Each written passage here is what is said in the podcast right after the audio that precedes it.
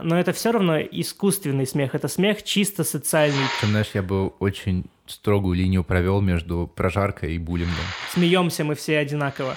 Смех, чем дальше, тем больше подтачивает основание власти. И обнаружил много интересного, что отчасти даже перевернуло мое представление. Это подкаст «Лес за деревьями». С вами Никита Гричин. И Никита Снегирев. Мы решили создать этот подкаст, чтобы делиться с вами нашими мыслями о том, что нам кажется важным и интересным. Про то, что можно увидеть, немного приподнявшись над уровнем повседневности и привычного. Привет, Никит. Да, привет, Никита, и привет всем жителям Земли. Да, всем привет. Э, пару лет назад мы, э, как даже больше, чем пару лет назад, наверное, год четыре ну, назад, может не, быть. не четыре, три, три Да. года назад. А в аспирантуре, когда мы вместе учились, мы решили написать совместную работу, посвященную юмору. А поскольку мы учились на социологическом факультете, естественно, это была социология юмора. То есть мы пытались, а, во-первых, для себя разобраться, было интересно про какие-то социальные аспекты юмора, вообще как он, а, как он производится, в каком контексте, как контекст этот влияет социальный на юмор, а, на то, что считается смешным, и вообще юмор как инструмент, какие функции он выполняет. И как только начал погружаться в литературу, прям а, много интересных разворотов получил для себя, ну и какую-то Мгм. такую больше систематизацию. Но поскольку это была не реферативная работа, а еще как бы исследовательская, то нам надо было а, погрузиться в контекст вообще а, юмора современного и в моем представлении репрезентативный довольно формат для юмора современного — это стендап. Стендап стендап выступление это Мгм. на сцене, когда человек стоит, э, в общем, рассказывает шутки. не знаю уже, не знаю, не знаю ни одного человека, который бы не знал, что такое стендап. Ну да, уже. странно рассказывать всем, что такое стендап. Да, это слишком Вообще, что интересно, мне формат. кажется, в то время, ну, как в то время, три года назад, в те времена, э, сам жанр в Россию, как бы, несмотря на то, что уже довольно активно пришел, э, то есть там уже была многолетняя практика условного ужасного ТНТшного комедий-клаба, там уже появилось шоу на самом же ТНТ, э, называ- называющееся «Стендап», Эм, И тогда уже были всякие вот эти лиги комедийные, типа комедий батл и всякое вот это прочее. Э, Но как такового вот живого стендапа, по крайней мере, который мне казался есть на Западе, вот его в России, по моим ощущениям, не было. И когда мы все-таки в ходе исследования, а мы так сосредоточились в исследовании на стендапе, пошли искать какой-то вот этот вот самобытный стендап, э, мы нашли его прям, по-моему, в таком зачаточном состоянии, Мгм. когда э, это были записи на, на ужасной камере каких-то Да. открытых микрофонов, Из, из А, зала, да, там. да, на открытых микрофонах, На раскладной телефон. в каких-то подвалах, не знаю, в каких-то маленьких клубах, э, где еще только начинающий, там, не знаю, Долгополов э, вел, этот, Объявлял- вел объявлял. открытый микрофон, да, объявлял участников и казался самым несмешным человеком на планете просто. Человек кринж. Тем более было интересно, как бы спустя несколько лет обнаружить его в топах Да. э, стендаперов России, да, это было довольно забавно. Так это тот чувак, который самый несмешной ведущий. Э, Вот.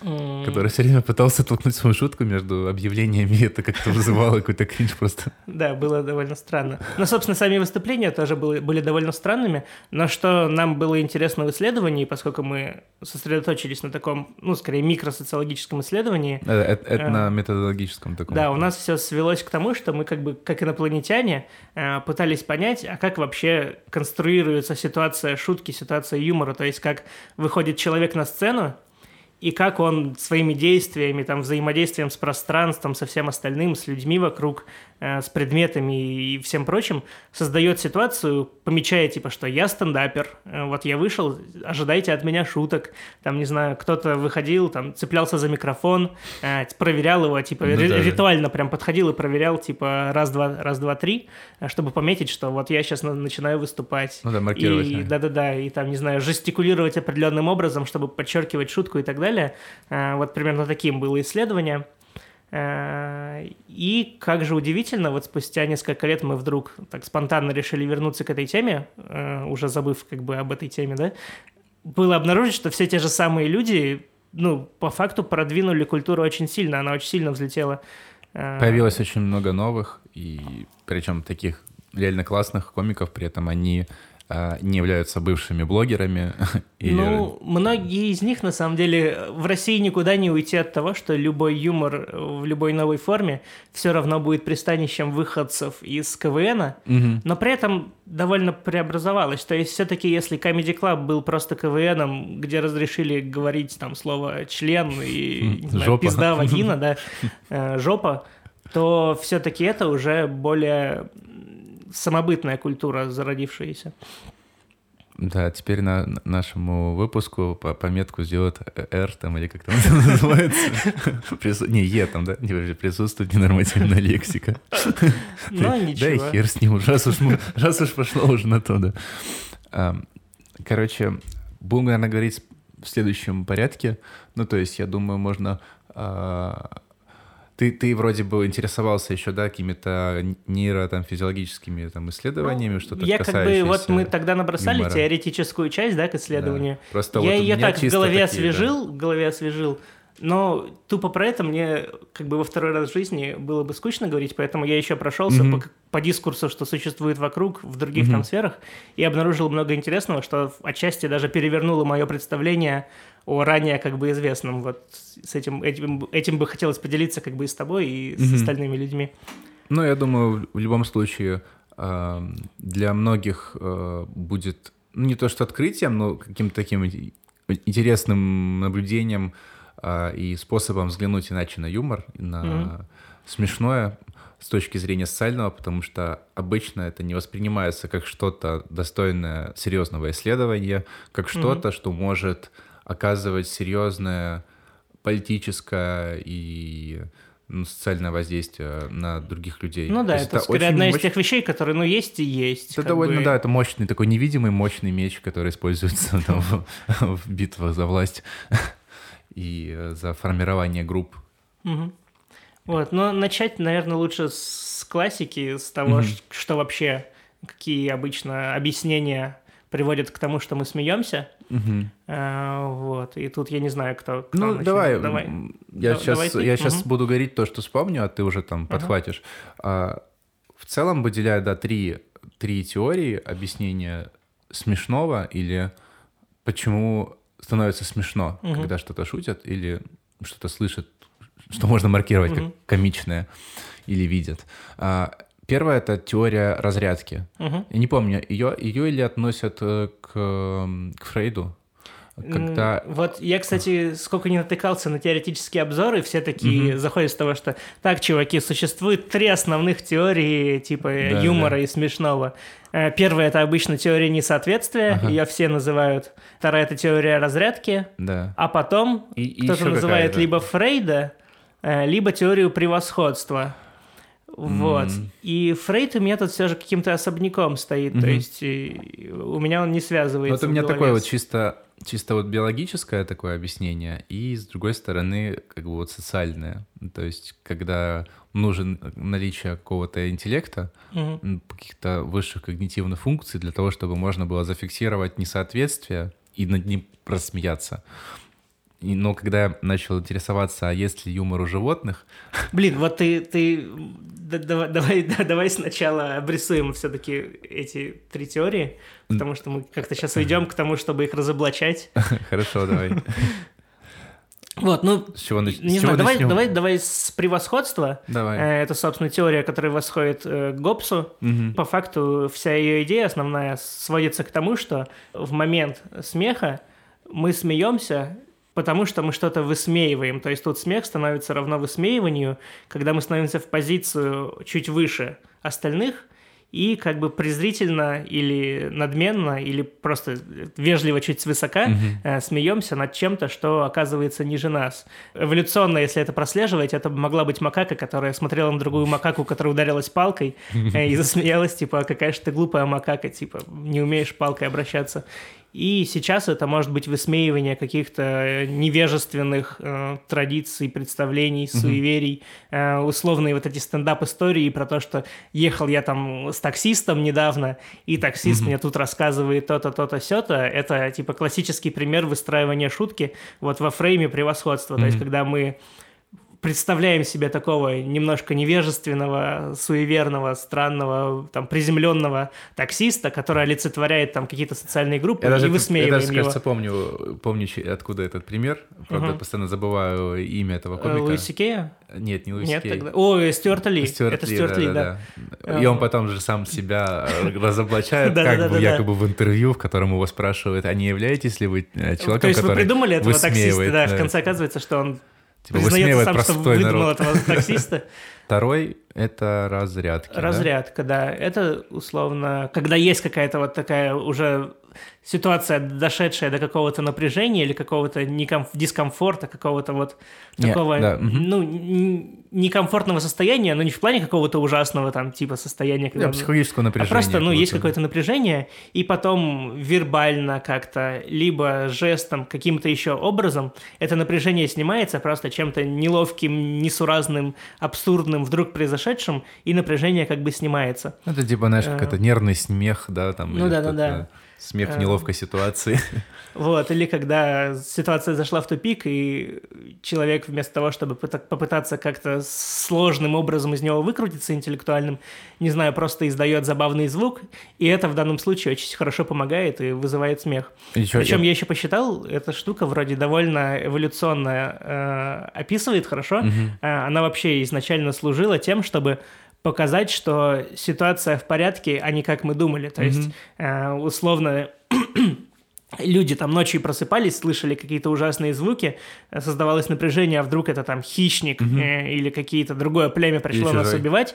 Потом оказывается, что типа нет, это просто дул очень сильно ветер, и вместо того, чтобы всем вербально объяснять, а нет, это оказалось просто дул ветер, э, люди смеялись, и это как бы означало в себе нет, все не так плохо, как мы думали, все на самом деле хорошо, то есть условно ситуация разряжалась.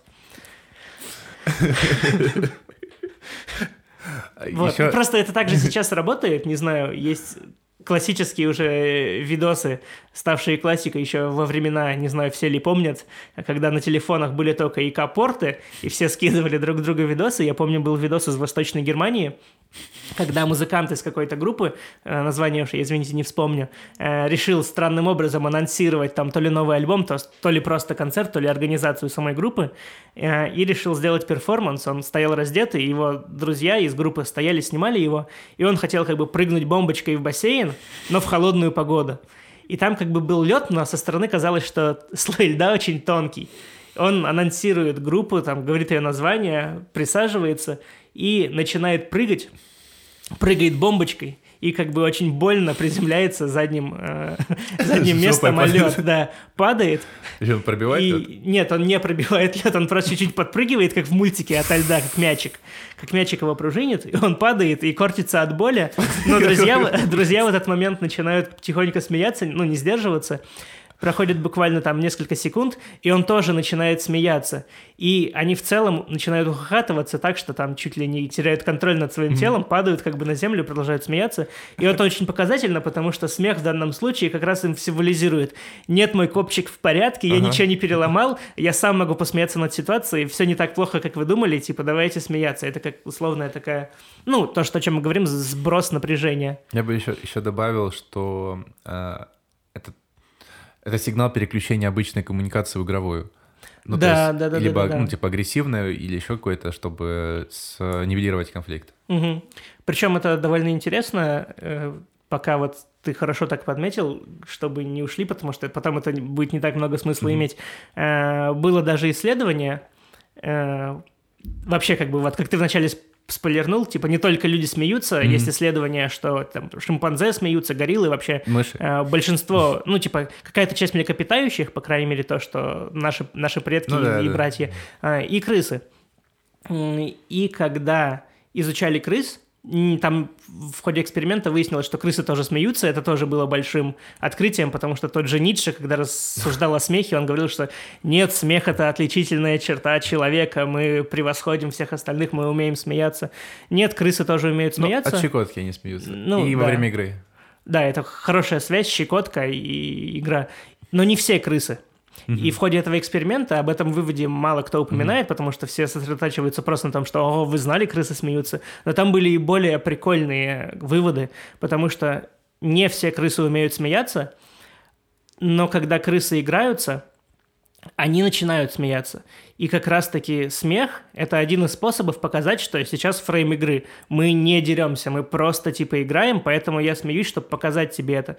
А те крысы, которые не способны издавать эти звуки, издавать mm-hmm. эти, эти вибрации смеховые, они чаще повреж... получают повреждения, они mm. чаще там, ну, не знаю, царапаются, кусаются и прочее, потому что они не могут как бы доказать другой крысе, что, ну, чувак, да. я просто играю, и поэтому чаще получают повреждения. Это мы в рамках теории разрядки сейчас? Или ну, это мы как-то так ее, типа, просто вглубь чуть-чуть. Да, э, мы просто, я думаю, углубляться сейчас будем в сторону примеров животными, либо сейчас третий... Нет, третий, пока мы не ушли слишком далеко, да. форму, это... Это какая там была несоответствие? Несоответствие, да. То есть, когда есть какой-то определенный а, набор представлений и правил у человека в голове, обычно это такое, это уже чисто социологическое такое объяснение. То есть человек сформировался в определенной культуре, социализировался в определенном обществе, и у него есть представление о нормальном, о том, как должно быть или как может быть. И тут на, эту, на, на эти представления накладывается что-то, что ну, как бы разрывает его, или оно, ну, как бы обыгрывает. Ты берешь, например, какую-то стандартную там название группы, песни там и каламбуришь, там пере, uh-huh. пере, переиначиваешь. Или какую-нибудь э, метафору то, тоже по-другому uh-huh. перекладываешь. И это может вызвать ну, смех, потому что как раз это несоответствие обнаруживается. А так обычно работает там и политическая сатира и там не знаю какой-нибудь черный юмор, угу. там а, ирония, да почти и, любой все жанры, на самом да, деле. И... То есть на самом деле вот эти все три теории они претендуют не на то, чтобы объяснить часть, они претендуют на то, чтобы объяснить все, как бы и. Ты знаешь, вот теория превосходства, если уже мы уже все три назвали, мне просто mm чесался язык с самого начала еще сказать, что она а, слишком узкая и очень хорошо вписывается в теорию этого несоответствия. Угу. Она прям... Она просто говорит, что вот есть две группы людей, и одна себя считает выше. А в теории несоответствия можно также описать, что есть две группы людей, и угу. в каждой группе есть свой юмор, и просто одна, э, формируя группу внутри, ну, то есть она а, сплочает коллектив через угу. свой юмор, отделяя себя от другой группы. То есть, например, да, там, не знаю, какие-нибудь э, сексистские там шутки э, угу. про женщин э, сплочают э, мужчин, которым это кажется интересным и смешным, и отстраняют женщин, например.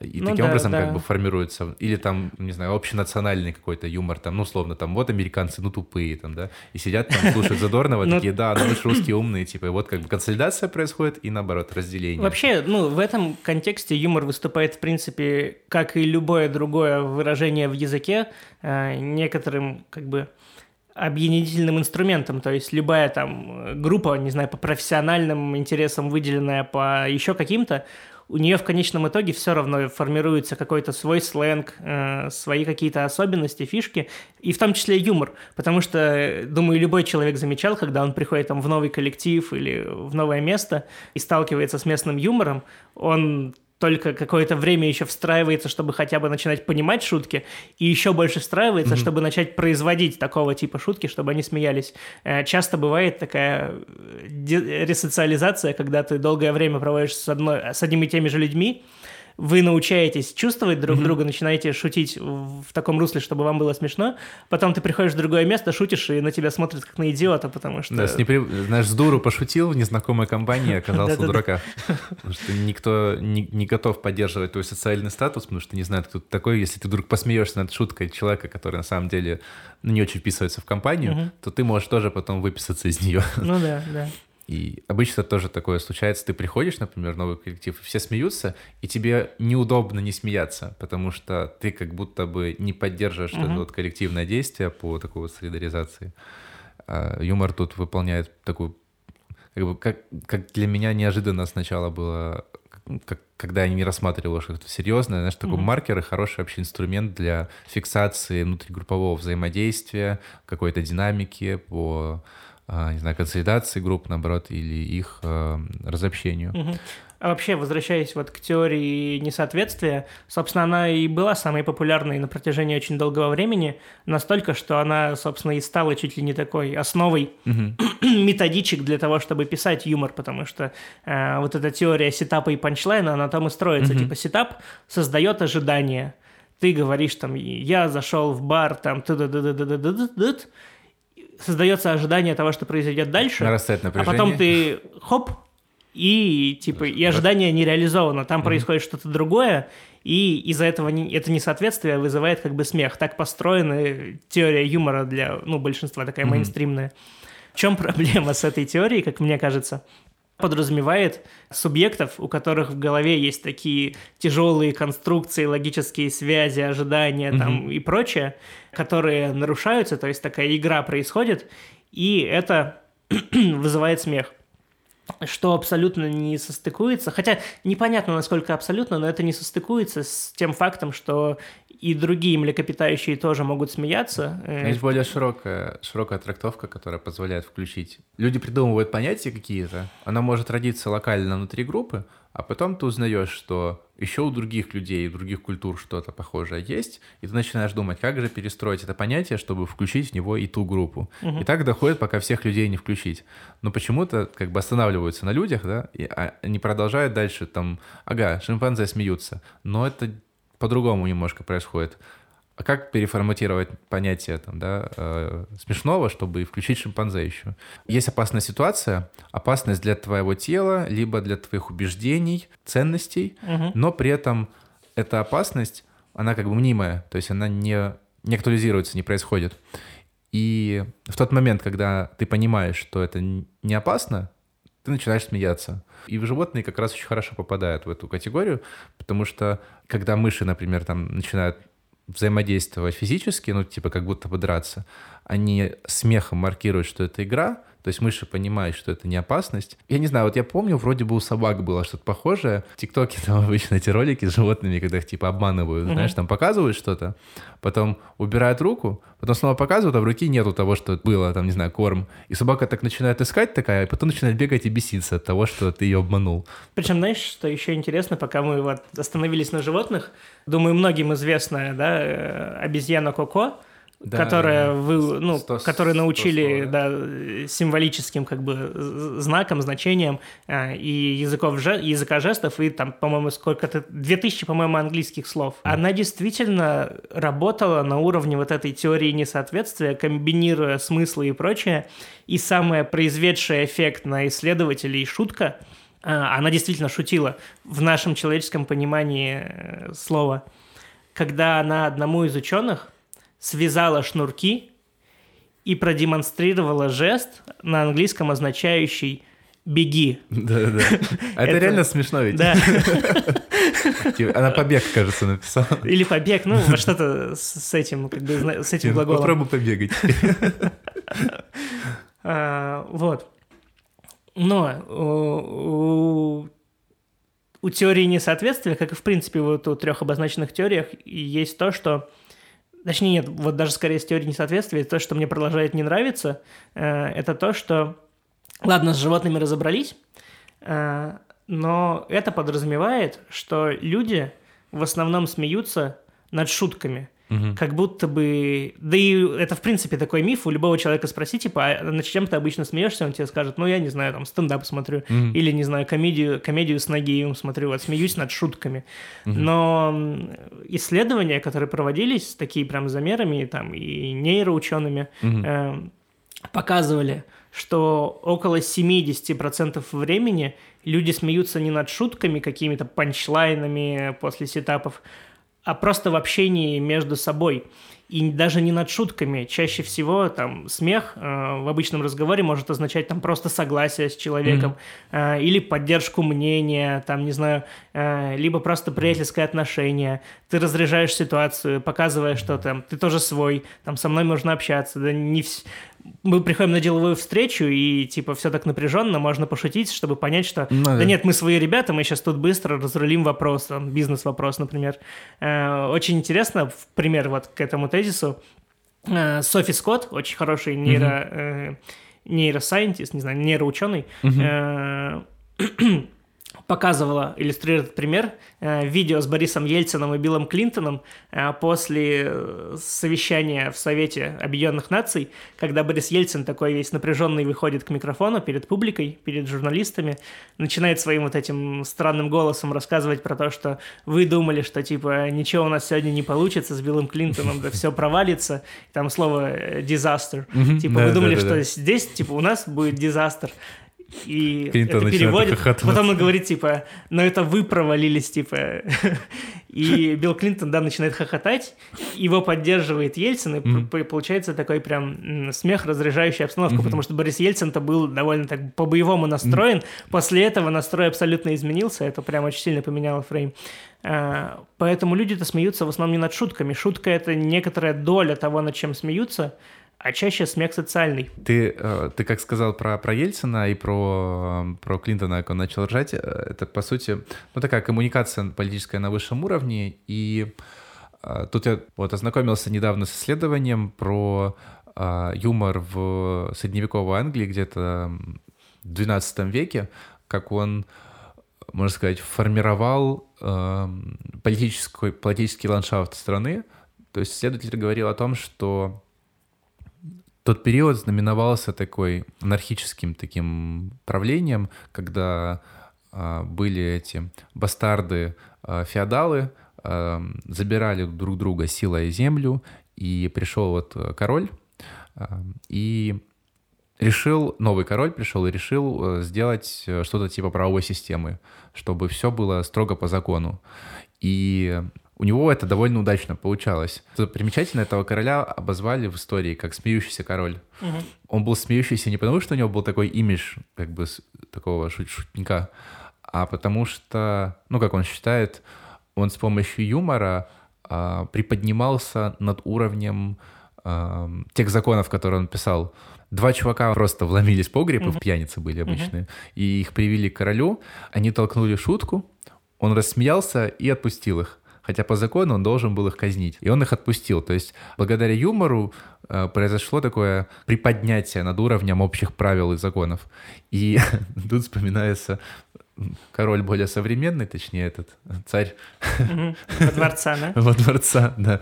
У меня из актуальных прям примеров, когда, знаешь, юмор служит такой условной разрядкой и таким чуть ли нелегитимным способом уйти от ответа серьезного, когда у Мария Захарова вчера отреагировала на замедление Твиттера, угу. у нее спросили про ситуацию, в общем, с Твиттером, угу. на что она ответила сетапа панчлайновой структурой. Она сказала так – Твиттер жалуется на то, что в России там типа борются со свободой дискуссий. Угу. Хм, это сетап. Ага.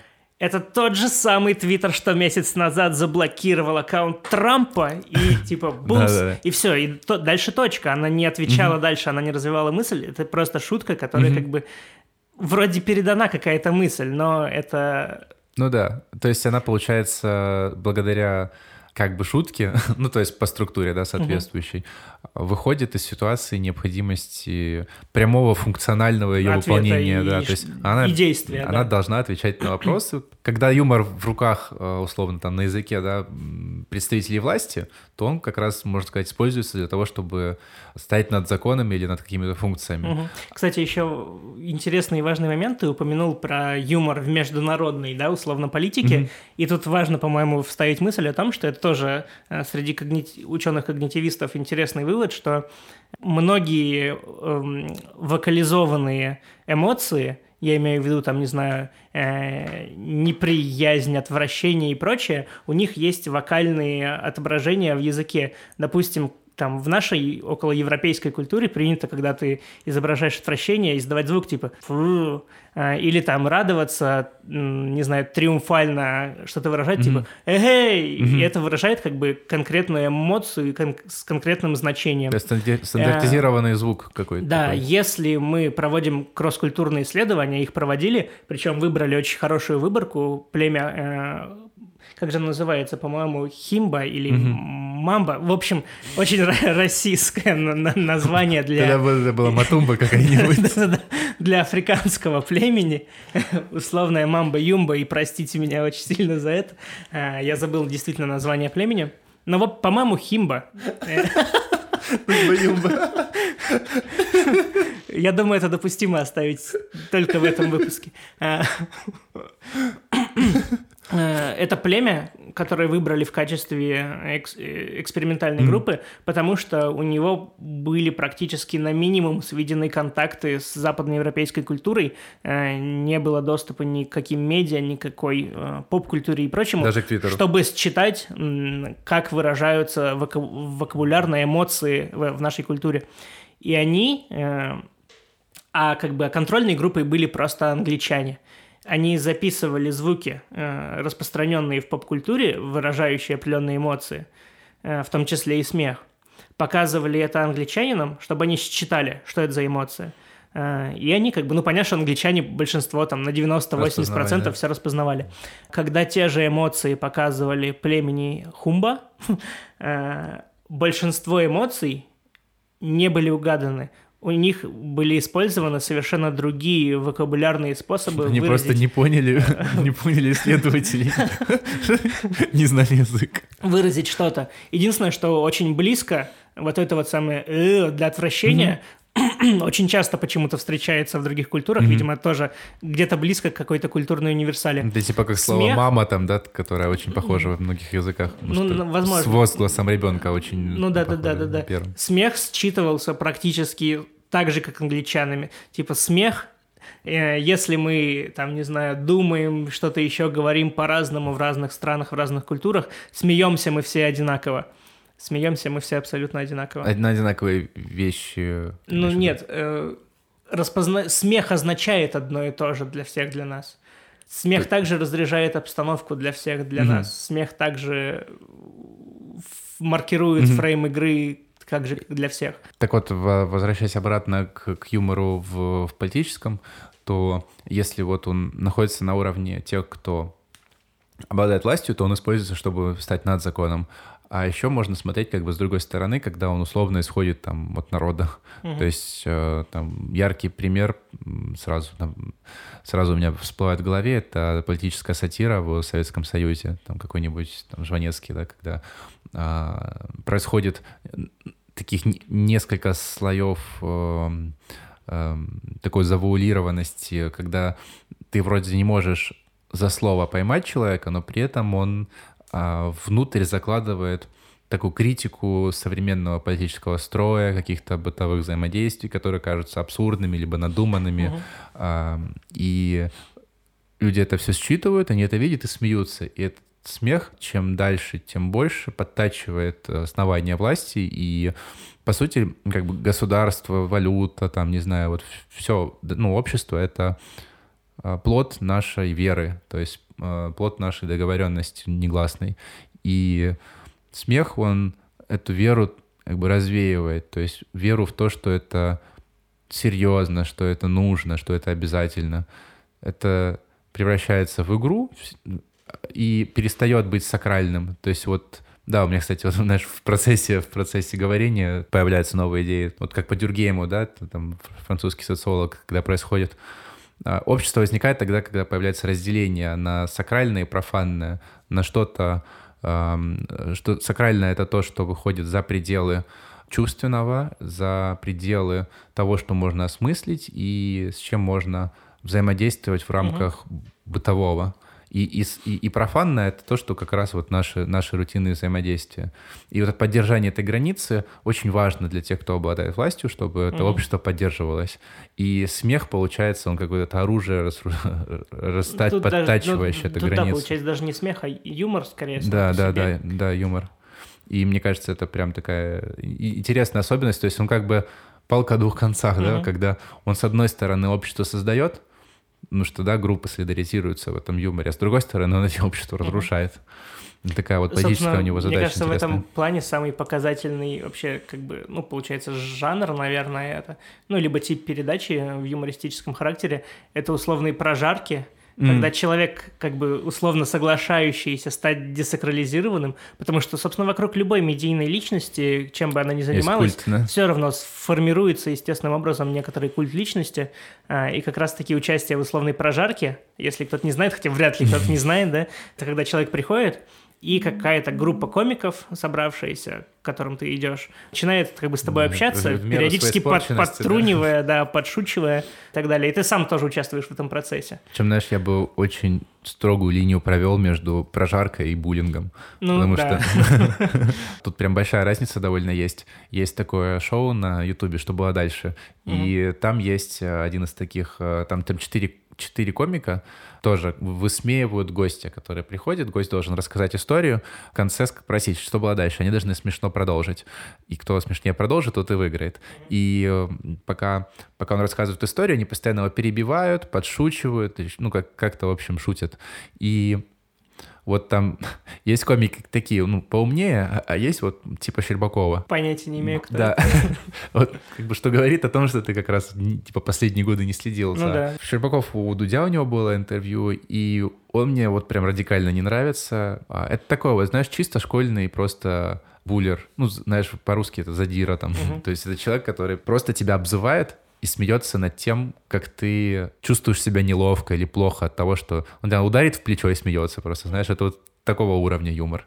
И я бы это юмором не назвал. То есть это вот прям просто издевательство. Uh-huh. А, и его надо разделить от, от прожарки. То есть когда а, ты как-то действительно берешь какие-то качества человека и ну как бы их деконструируешь, но, но при этом тот человек не чувствует угрозы для своей личности, uh-huh а у него это воспринимается как просто типа самая ирония с его стороны, да, и, и в принципе это нормально, это можно считать э, таким, знаешь, как он называется, уровнем сатиры на бытовом уровне. Есть такая штука, э, собственно, Софи Скотт, которую я уже упоминал, она выделяет условно произвольный и непроизвольный смех. Это, собственно, и есть тот самый исконный смех, который такой скорее животный. Она, собственно, у нее есть такие рентген съемки а. челюсти и мышц, которые задействованы, а. когда мы смеемся. Когда мы говорим, там прям такая машинерия, движения разных мышц, там, mm-hmm. костей mm-hmm. и прочее. Это очень сложный процесс. Это примерно как вот то, как мы двигаем пальцами рук. Mm-hmm. Это безумно сложно, эволюционно долго, безумно развивалось, чтобы мы могли так четко mm-hmm. двигать там пальцами, и также четко мы можем двигать э, мышцами рта и всем mm-hmm. прочим, чтобы говорить. Так ими двигать условно, э, детально, четко не может ни одно животное, даже те, что умеют смеяться. Интересно. Когда мы смеемся, те же самые рентген э, они показывают, что это примитивные движения этих мышц. Они просто типа сокращаются mm-hmm. и сжимаются в хаотичном таком типа порядке. Эффек- эффективная какая-то Да-да-да, и мы, они не подконтрольны. И еще она показывала, типа, как действуют наши, устроены наши ребра, когда мы дышим, они, собственно, и нужны в том числе, чтобы, чтобы поддерживать mm-hmm. дыхание. Это такие амплитудные равномерные движения, то есть mm-hmm. мы вдыхаем, выдыхаем примерно одинаковым, с одинаковой амплитудой, и это такой график, если mm-hmm. фиксировать, очень равномерный. Не знаю, кому я сейчас показываю в воздухе плавные движения рукой. Эм, ну, в общем, представьте, когда мы говорим, Синусоида. когда мы говорим, мы так четко контролируем не только мышцы языка и всего прочего, но и ребра, угу. что амплитудно это начинает выглядеть как такие очень э, зубчатые, тогда? зубчатые, да, и очень четко выверенные ага. такие движения ребер и дыхания. Угу. Когда мы смеемся, это абсолютно хаотичные движения mm. ребер, дыхания и мышц. И что самое интересное, в момент смеха мы полностью теряем контроль. То есть мы эволюционно так развились, что во время речи угу. произвольной мы очень четко контролируем каждую мышцу практически. Мы можем не рефлексировать угу. над каждой мышцей, но по факту мы двигаем каждой мышцей так, чтобы издать очень определенные звуки когда мы смеемся, мы перестаем это контролировать, звуки выходят сами, и в этот момент мы не контролируем не только сам смех, мы перестаем контролировать и все остальное, мы перестаем контролировать дыхание, условно, там, умереть от того, что mm-hmm. задохнулся во время смеха, это, конечно, звучит странно, но гипотетически возможно, не знаю, может, кто-то и, кто-то и умирал. И говорить мы не можем. Это часто бывает, когда, допустим, представьте, не знаю, вы стоите у ну, доски да, в да, школе, да. отвечаете учительнице, и там одноклассники, не знаю, издают издают звуки подушки-пердушки или что там вас смешило, да, в школе, э, нас всех, будем честны, э, вы начинаете непроизвольно смеяться, и вы не можете продолжать ну, да. говорить. Вы теряете способность говорить и, и дышать. И это как бы очень близкий к животному, опять же, такой стимул-импульс. А, и что интересно, поскольку мы люди социальные, и, как я уже говорил, 70% нашего смеха относится э, не к шуткам, там, не к этому, а просто к интеракции, между, да. взаимодействию mm-hmm. между людьми, и это чаще всего может быть даже не настоящий смех. Вы просто, не знаете, находитесь в ситуации, кто-то пошутил, на кого вы должны произвести впечатление, и вам неловко не посмеяться, вы как бы посмеетесь, mm-hmm. типа, ха-ха-ха, а, или, может быть, чуть более естественно, да, чем я сейчас. А, но это все равно искусственный смех. Это смех чисто социальный, чисто чтобы поддержать социальную интеракцию, возможно, в которой вы заинтересованы, но вам не смешно действительно. Не, не так смешно, чтобы смех стал непроизвольным, чтобы вы потеряли контроль. А когда, например, какой-нибудь вот э, тоже такой типа сложный юмор, какую-нибудь сатиру, mm-hmm. человек слышит, у него какая срабатывает, э, какая часть мозга срабатывает? Вот та, тут которая, да, это на самом деле э, интересно, да. Та, которая отвечает да, за сложную коммуникацию, либо вот эти аффективные части просто какого-то архаического, архаической части мозга. Угу. Причем, знаешь, ты, ты, да. Да, это просто еще setup, причем даже часть setup а в конце, ага. там такой прям punchline. А, вторая важная, это одна вещь, которая стоит держать в голове, да, вторая это то, что смех и еще несколько вещей, типа зевоты, сейчас не помню весь список, там на самом деле очень, он очень короткий, mm-hmm. но я почему-то сейчас могу вспомнить только две вещи, это смех э, и зевки, зевота. Mm-hmm. Это две вещи, которые очень заразительны. Ты, ну, все знают, да, это очевидный пример. Типа, Да-да-да, да, когда ты видишь, что люди зевают, ты тоже можешь сам непроизвольно зевнуть. Также Если и со смехом. Социопат, очень да. часто, очень часто, когда люди смеются, ты тоже к ним подключаешься непроизвольно. Угу. И есть даже очень интересный эксперимент на эту тему по считыванию того, что смешно, что не смешно. Когда брали какую-нибудь тупую шутку, угу. абсолютно тупую, ну то есть типа какой там самый лучший день, чтобы готовить, и ну на английском правда звучит угу. типа What is the best day to cook? И отвечали типа Friday. И это типа ну, максимально тупая шутка. Но если в конце вставить смех, как это делают в ситкомах, больше половины респондентов начинали смеяться в этот момент. Тем респондентам, ага. ну, тем э, той группе да. эксперимента, которые, которые обрезали звук смеха, которым оставили mm-hmm. просто Friday, и на этом конец, тишина. Ага. В экспериментальной комнате тоже была тишина.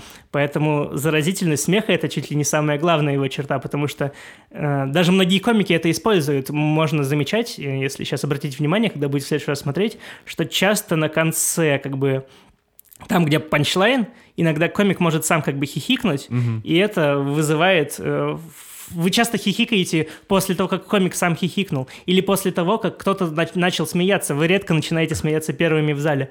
А, хотя есть всегда Это должен быть один такой человек. в зале да. кто-нибудь сидит и просто один хохотать начнет, и весь зал начнет да, да, да. просто. Собственно, это что... очень часто, часто, очень часто одна шутка может спасти все выступление, потому что комику, как мне кажется, после изучения всего этого материала, да, который я рассказываю, угу. что самое главное комику вызвать хотя бы первый раз один смех, угу. а дальше уж смех, главное просто как огонь поддерживать, потому потому что смех заразителен, и они могут как бы смеяться сами, сами собой, тебе главное просто не, пож- не потушить огонь. Выступление одного комика, он прям придумал оригинальное решение, значит, для, для неловкой, неловкой шутки. Он, эм, выступление называется «Маленький принц», а комика зовут Ваня. Значит, Ванилин, он, да? Этот, который? Вроде да, да. И он говорит, а сейчас я расскажу свою легендарную шутку. Ну и начинает там трехуровневую такую сложную шутку раскручивать, и зал не смеется, он говорит, ну вы, значит, не легендарный зал. Ну это просто было очень, ну типа если заржали, это было прикольно. А, так вот, это как бы две вещи в голове, да, то есть первое это то, что есть два смеха, и мы по-разному их считываем, один социальный, другой как бы непроизвольный, и то, что э, он заразителен, этот эксперимент проводили еще и на разных возрастных группах.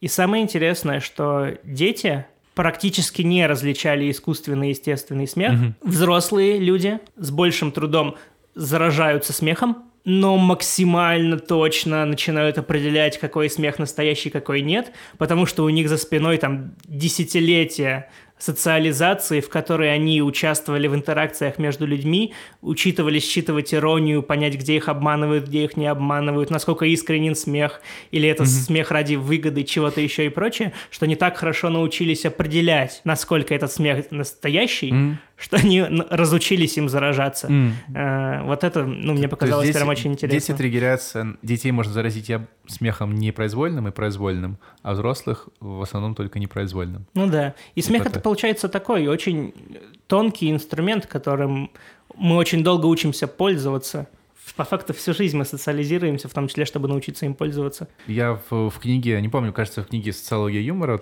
там в 90-х годах выходила, там был mm. пример. Мне понравилось просто такое, такое сравнение. Значит, помещается, вот представьте себе шкалу, да, с, с левой части шкалы это хохот, угу. а с правой стороны серьезность. И вот смех это посередине. То есть это такая вот как раз, когда это еще не полностью скатившееся в какое-то беснование, хохотание, знаешь, вот отсутствие вообще полного адеквата, а, и полная такая серьезность. И вот между ними вот этот смех, ты выдерживаешь как бы социальную определенную границу, угу. ты чувствуешь, что вот как бы тут можно уместно смеяться, тут ты сравниваешь какие-то свои представления с тем, а, как эти представления нарушили там люди, э, с которыми там, которые тебя рассмешили, есть ситуация. И получается, в каждом обществе э, происходит, так сказать, фиксация осуждения в той или иной мере, типа, где ты находишься. И чем больше общество такое, ну, типа, авторитарное, что ли, тем тем ближе от серьезности тебя стоят границы. Mm-hmm. Когда там, да, при, при Сталине условно практически было зачищено там поле юмора, и юмор был такой рафинированный очень. А там в средние века осуждалось по-разному, да, то есть то, то осуждался смех, то потом он начал приниматься как что-то типа свыше, когда ты там Бога постиг, ты можешь рассмеяться, но при этом это не, не, не хохот, потому что хохот — это демоническое, типа, знаешь, mm-hmm. что-то такое вредное и ужасное.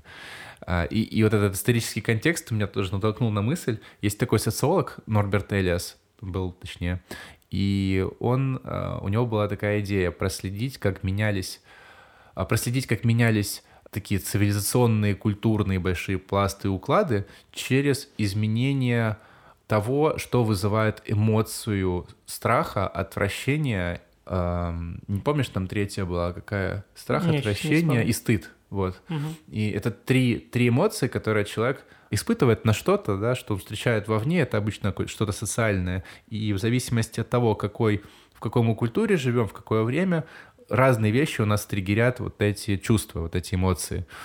И в этом разрезе интересно, он как бы про, про смех не говорил, но вот тоже как бы очень хорошо накладывается. То есть мы можем проследить, что было смешным в ту или иную эпоху и понять, какие были порядки, какие были нравы, какие, какие были уклады. Угу.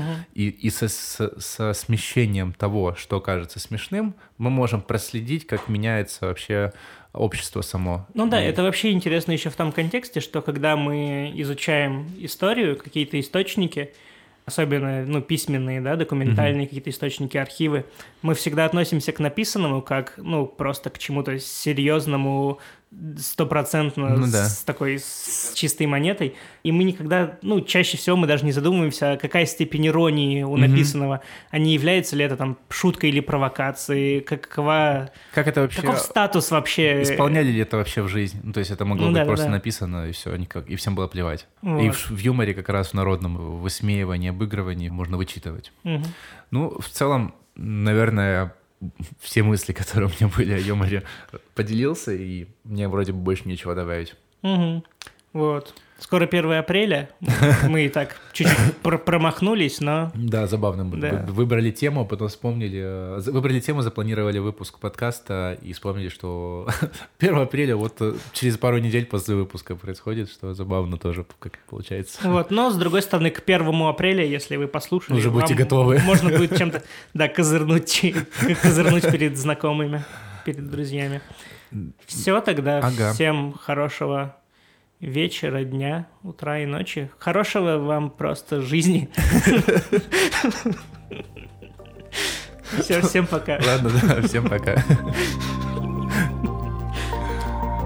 Это был подкаст «Лес за деревьями». Его ведущие Никита Снегирев и Никита Гричин. Со звуком помогал Никита Кидо. Ставьте лайки, оставляйте свои отзывы и не забывайте подписаться, если еще не подписались. Ссылки в описании. До встречи в следующем подкасте.